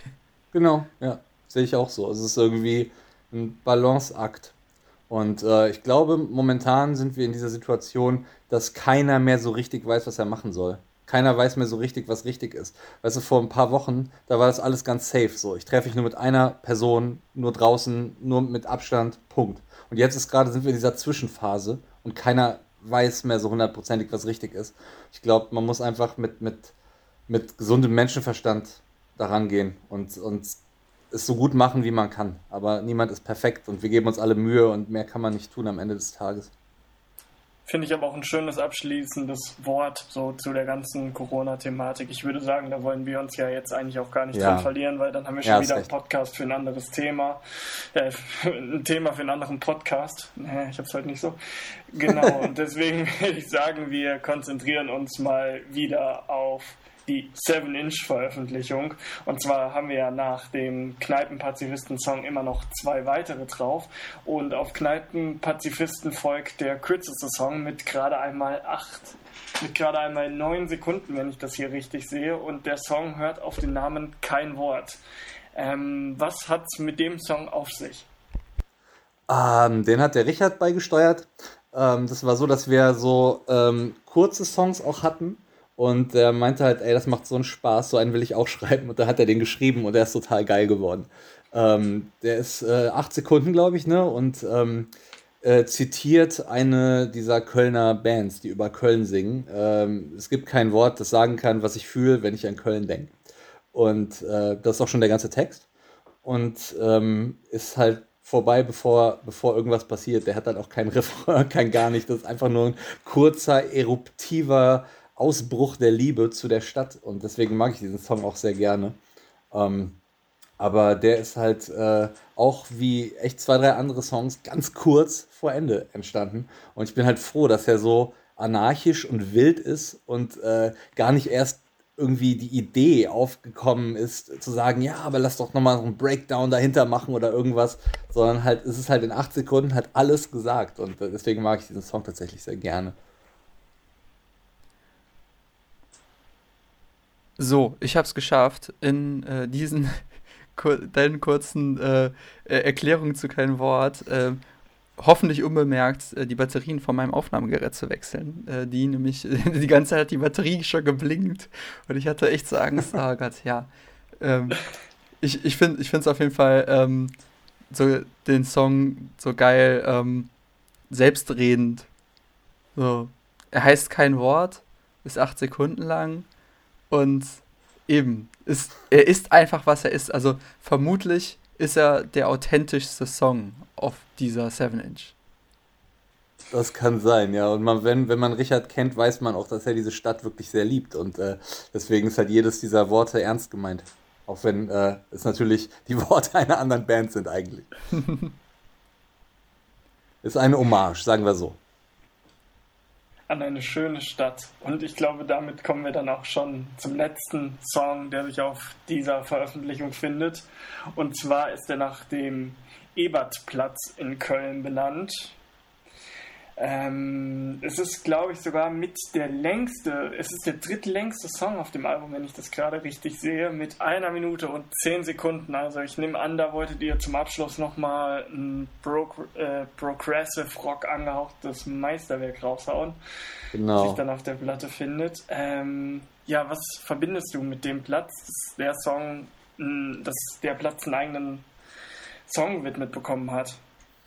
Ja, der, also mit dem Platz verbinde ich persönlich tatsächlich relativ wenig, weil ähm, da bin ich selten und so. Das ist nicht in meiner Hood, das ist ein Stück weiter weg. Aber dieser Platz ist halt bekannt geworden ne, in Köln und ich glaube auch über Köln hinaus als Symbol für etwas, und zwar als Symbol für diese fehlgeleitete Sicherheitspolitik. Also der Eberplatz ist halt so ein, so ein Platz, der wirklich ähm, unterirdisch viel verläuft mit so U-Bahn-Stationen und so und der, der ist wirklich ein äh, architektonischer Albtraum. Das ist einfach ein, ähm, so ein Betonlabyrinth. Immer irgendwie dunkel und immer schmutzig. Und ähm, wenn man da irgendwie nachts lang muss in die Bahn, fühlt man sich immer unwohl. Und durch sein, seine schlechte Einsicht hat dieser Platz halt auch irgendwann Drogendealer angezo angezogen und äh, da war halt immer viel in der Richtung. Da, da gab es Dealer, da gab es äh, Bandenkriege, da ist jemand äh, äh auch äh, ermordet worden äh, gar nicht so lange her von, von, von diesen Drogendealern, von einem anderen Drogendealer und so. Und ähm, dieser Platz ist dadurch einfach so zum Symbolbild geworden von einer No-Go-Area oder sowas, aber natürlich nie der Fall war. Es war scary, aber du konntest natürlich jederzeit dahin gehen. Niemand hat dir was getan, wenn du nicht irgendwie selber Drogendealer warst oder so. Aber man hat sich unwohl gefühlt, ne? Und ähm, dann haben sie halt ähm, quasi überall Kameras aufgestellt und so, haben halt diese Art von, diese Art von Politik verfolgt, so mehr, mehr Polizeipräsenz, mehr Überwachung. Und da muss man sich halt einfach überlegen, ob das der richtige Weg ist, um mit so Problemen umzugehen. Weil, weil du, du wirst ja nicht die, die die Dealer los und du wirst nicht die Drogensucht los der Menschen, sondern du ver verlagerst es bloß auf einen anderen Ort, hast dann da, da auf einmal aber einen Ort der totalen Überwachung und ich will halt nicht überwacht werden, so, ich, ich brauche das nicht und, und ich fühle mich halt unwohl, wenn überall Kameras stehen und so und wenn überall da Bullen rumlaufen mit Kampfhunden und so, das ist doch scheiße. Und dafür ist halt dieser Platz, der Eberplatz, irgendwie zum Symbol geworden, ne, und ähm, viele gute Leute, die da Geschäfte haben und so, haben halt äh, gezeigt, wie es halt besser geht, ne? indem, indem, sie halt überall Pflanzen hinge hingestellt haben, Blumen gepflanzt haben, alles irgendwie angemalt haben, alles schöner gemacht haben und versucht haben, in diesem Platz halt ein wirkliches äh, städtisches Leben einzuhauchen. Und, und das ist halt auch echt viel besser geworden seitdem. Aber man sieht halt einfach, was macht denn die Stadt, was machen die Politiker, was sind deren Ideen? Deren Ideen sind einfach überall Kameras hin und, und mehr Bullen. Und das ist halt genau der falsche Weg. Und ähm, darüber handelt dieser Song Ebertplatz. Und ich glaube, deswegen ist der Song und, und, dieser Platz auch ein Symbol, der in jeder Stadt so hätte passieren können. Ich bin mir sicher, in Berlin gibt es einen Ebertplatz oder 80 Ebertplätze und in Hamburg bestimmt auch. Und ähm, es ist halt äh, der falsche Weg, mit dieser totalen Überwachung damit umzugehen. Ja, das ist, ist auf jeden Fall, ist ein total komischer, komischer Ort einfach weil der ja, ne? so, eine, so eine Mischung ist. Ist ja eigentlich auch ähm, so ein Verbindungsplatz und der könnte halt so viel mehr sein. Und dann hat man so ein paar Meter weiter so ein paar Restaurants und Cafés, die sich da irgendwie und auch nette Bars, die da irgendwie versuchen, sich niederzulassen. Aber tr trotzdem ist dann links und rechts ist halt immer scheiße irgendwie. Und ähm, se selbst tagsüber geht man da ja eigentlich nicht so gerne lang. Ähm, ja, das, das stimmt. Ist, ähm, ja, das ist. Und eben diese, diese, diese, diese Politiker-Denke, Kameras machen, machen Sicherheit. So, ja. Ja. Macht total viel Sinn, irgendwie, ne? ja. Aber weißt du, heute würde auch niemand mehr diese Art von unterirdischem Labyrinth bauen, aus Gründen. Also es ist halt auch wirklich eine architektonische Katastrophe, finde ich. Ja, das ist, ähm, es ergibt keinen Sinn. Also es ist aber ja ganz oft, dass man irgendwo in der Stadt denkt man so, Ja, das hat doch niemand zu Ende gedacht. Es wurde doch nie, ja, es, es, wurde doch nie so ein Diorama-ähnliches Modell gebaut. Ähm, das kann ja nur passiert sein, weil man immer nur Teilaspekte angeguckt hat und nie das ganze Ding. Und äh, ja, ja, ja. das ist äh, und es ist, es ist ja auch kein Zufall, dass in verschiedenen Städten eigentlich immer Orte, die so, ich denke jetzt in Bonn so an das Bonner Loch und Bonner Loch, in Köln ja, an den Ebertplatz. Und ähm, es ist doch immer da wo, da, wo es Betonstufen gibt, wird mit Drogen gedealt. Ich, ja, das scheint in so einem Zusammenhang zu stehen. also Beton verbieten, ganz einfach. Ähm, na, aber das, das wäre schön. Überall, überall nur, nur Gras und Bäume oder so, kann ich besser mit leben. Ja. Das wird zu hippie-esque. Nein, ich mag Beton. Das ist, äh, ja. Ja, und damit sind wir dann tatsächlich auch schon am Ende von unserem ausführlichen Track by Track zur neuen Kampfsport 7-Inch Veröffentlichung. Ähm, jetzt habt ihr natürlich super viele m, hm, Plätze und von Köln mit einfließen lassen, aber gibt es irgendwie sowas in Köln, was dir spontan einfällt, wo ihr es jetzt nicht geschafft habt, dem ganzen Song zu widmen, sei es aus Platzgründen oder weil einfach nicht die passende Idee in dem Moment da war? Also hättest du da irgendwie noch so eine spezielle, so einen speziellen Ort in Köln, wo du denkst, Mensch, den hätten wir eigentlich noch huldigen müssen? Ja, total. Ähm, es wäre halt kein, kein Ort für einen Song gewesen, aber ähm, auch ein Ort, der für mich persönlich sinnbildlich für Köln steht. Das ist das Japanische Kulturinstitut am Aachener Weiher. Da ist halt ähm, ein, äh, ein Gebäude, das äh, ähm, quasi von der japanischen Regierung vermutlich äh, ähm, mit Leben gefüllt wurde. Und es geht halt darum, ähm, die Kultur zu verbreiten. Da laufen zweimal in der Woche äh, moderne oder klassische japanische Filme gratis. Du kannst da einfach hingehen. Jeder kann da hingehen und sich umsonst Filme angucken. Da gibt es äh, eine Bibliothek, wo du eine Million Bücher über Japan, über Kultur ausleihen kannst. Da finden sehr, sehr günstige Sprachkurse statt. Ich habe da selber, bevor ich an der Uni Japanologie studiert habe, habe ich äh, ein Semester da schon Japanisch gelernt, um mich vorzubereiten. Und da hat man einen kulturellen Austausch, da sind, da sind auch Japaner, man, man lernt Leute kennen, man lernt eine andere Kultur kennen. Äh, das halt mitten in Köln, mitten neben dem Aachener Weiher. Und das ist irgendwie für mich so ein, so ein Ort, der durch seine Multikulturalität auch Köln irgendwie gut beschreibt. Du hast einfach, einfach eine super, super Oase mitten in der Stadt, in der du halt eine, eine fremde Kultur erleben kannst, die danach nicht mehr fremd ist. Und ähm, das fand ich halt wunderschön. Deswegen ist dieser Ort für mich halt auch sehr wichtig in Köln. Und ähm, der hätte es natürlich verdient gehabt, einen, einen Song auf der Seven Inch zu bekommen, aber was, was, was kannst du über so einen Ort als, als Hardcore-Band singen? Es wird schwierig. Man braucht ja auch ein gewisses, gewisses Maß an Hass für Hardcore und ich, ich empfinde sowas nicht dem japanischen Kulturinstitut gegenüber. Deswegen ähm, ist das vielleicht irgendwann für ein, für ein in der Zukunft liegendes Pop-Projekt äh, über Köln äh, ein Song, aber jetzt erstmal für die Seven Inch nicht. da frage ich mich jetzt, wie, wie, werden die nächsten Releases dann ähnlich aussehen? Oder ähm, habt ihr schon Gedanken gemacht, wird das nächste wieder ein Album? Oder äh, wer ja, weiß, ja, ne, also vielleicht ja, gibt es ja nochmal eine 7-Inch äh, mit Thema oder. Also jetzt erstmal ist diese 7-Inch nur das, was sie ist. So ein One-Shot, einmal machen, einmal aus Bock, Punkt, Ende aus. Äh, wir haben uns jetzt nicht unsere, unsere Musik als Band geändert. Wir werden nicht in Zukunft auf einmal eine Hardcore-Band sein, ähm, wir haben ja auch schon bestimmt zehn Songs fürs nächste Album geschrieben im Proberaum und die sind alle klassische Kampfsport-Songs, also die klingen halt nicht so wie die 7-Inch. Ähm, dass das nie wieder passiert, irgendwie so eine Themen 7-Inch zu machen, kann ich aber auch nicht ausschließen, weil ähm, das hat halt mega Spaß gemacht und äh, man hat auf einmal so eine ganz andere Seite an sich entdeckt als Band. Und ich denke auch, dass wir gewisse Teilaspekte von dieser Erfahrung mit der 7-Inch auch irgendwie in unsere normalen Songs mit einfließen lassen werden, weil man halt irgendwie gemerkt hat, ey, manchmal ist weniger mehr, ne? Und manchmal kannst du halt nur mit einem stumpfen Power-Chord äh, äh, viel mehr rüberbringen, als irgendwie mit drei übereinander liegenden crazy Jazz-Akkorden oder sowas, ne? Und ähm, deswegen war es eigentlich ein sehr wertvoller Lernprozess, nochmal so einen Schritt zurückzutreten und Dinge zu simplifizieren.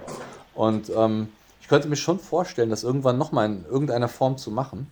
aber äh, erstmal jetzt nicht. Jetzt ist erstmal gut und wir sind halt mit dem Ding sehr froh und äh, sind jetzt halt schon längst äh, voller Konzentration am nächsten Album dran und das ist jetzt schon äh, das äh, Einzige, was, was, was wir gerade irgendwie äh, in unseren Köpfen haben. Cool. Ja.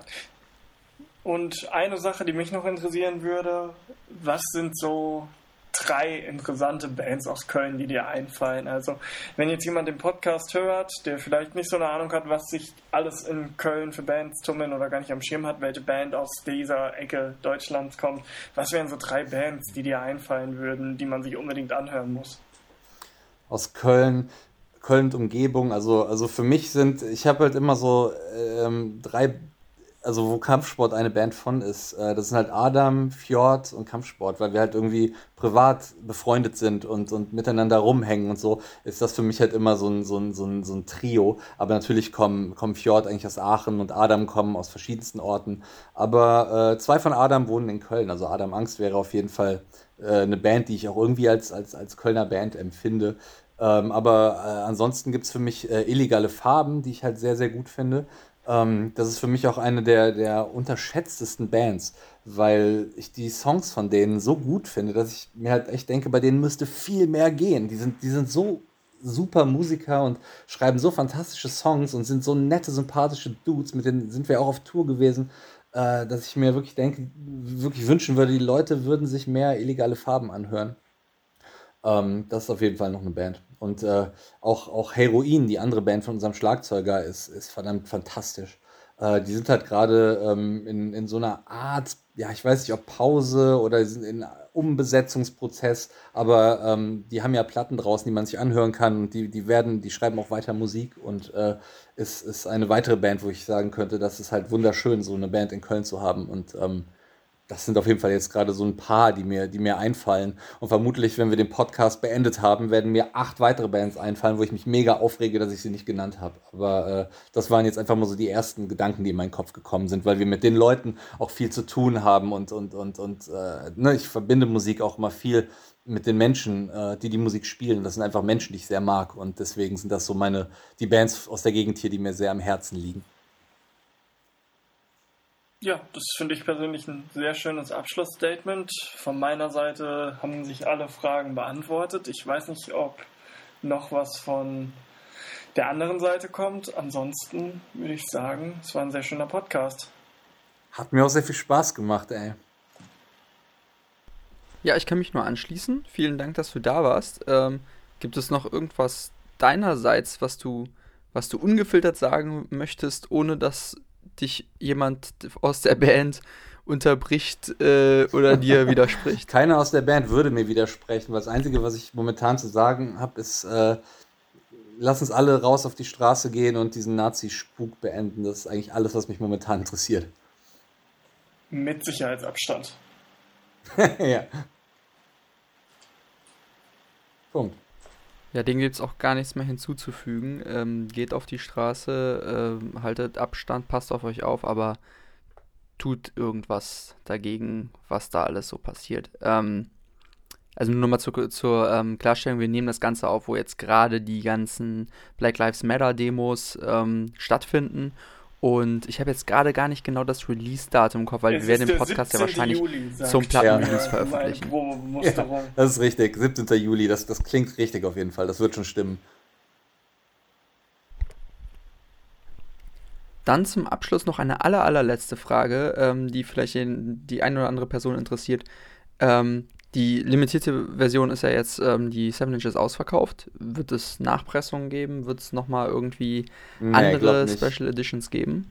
Ja, ich glaube, das wäre jetzt unfair, eine Nachpressung rauszubringen. Weißt du, wir haben halt gesagt, es gibt 300, die ist limitiert auf 300 Stück und da halte ich mich auch dran. Ähm, die wird halt auf Spotify und überall zu hören sein. Also man kann die Songs halt hören. Ne? Ähm, man hat besitzt dann halt bloß nicht die 7 Inch. Und äh, vielleicht äh, verstreiten wir uns äh, irgendwann so hart mit Uncle M, dass wir aus dem Knebelvertrag raus müssen und dann bringen wir so ein Album mit vier Live-Tracks und fünf Demo-Aufnahmen und äh, so weiter raus und dann machen wir die 7 Inch noch mit auf diese CD. Aber das wäre jetzt die einzige Möglichkeit und ich hoffe, das passiert nie.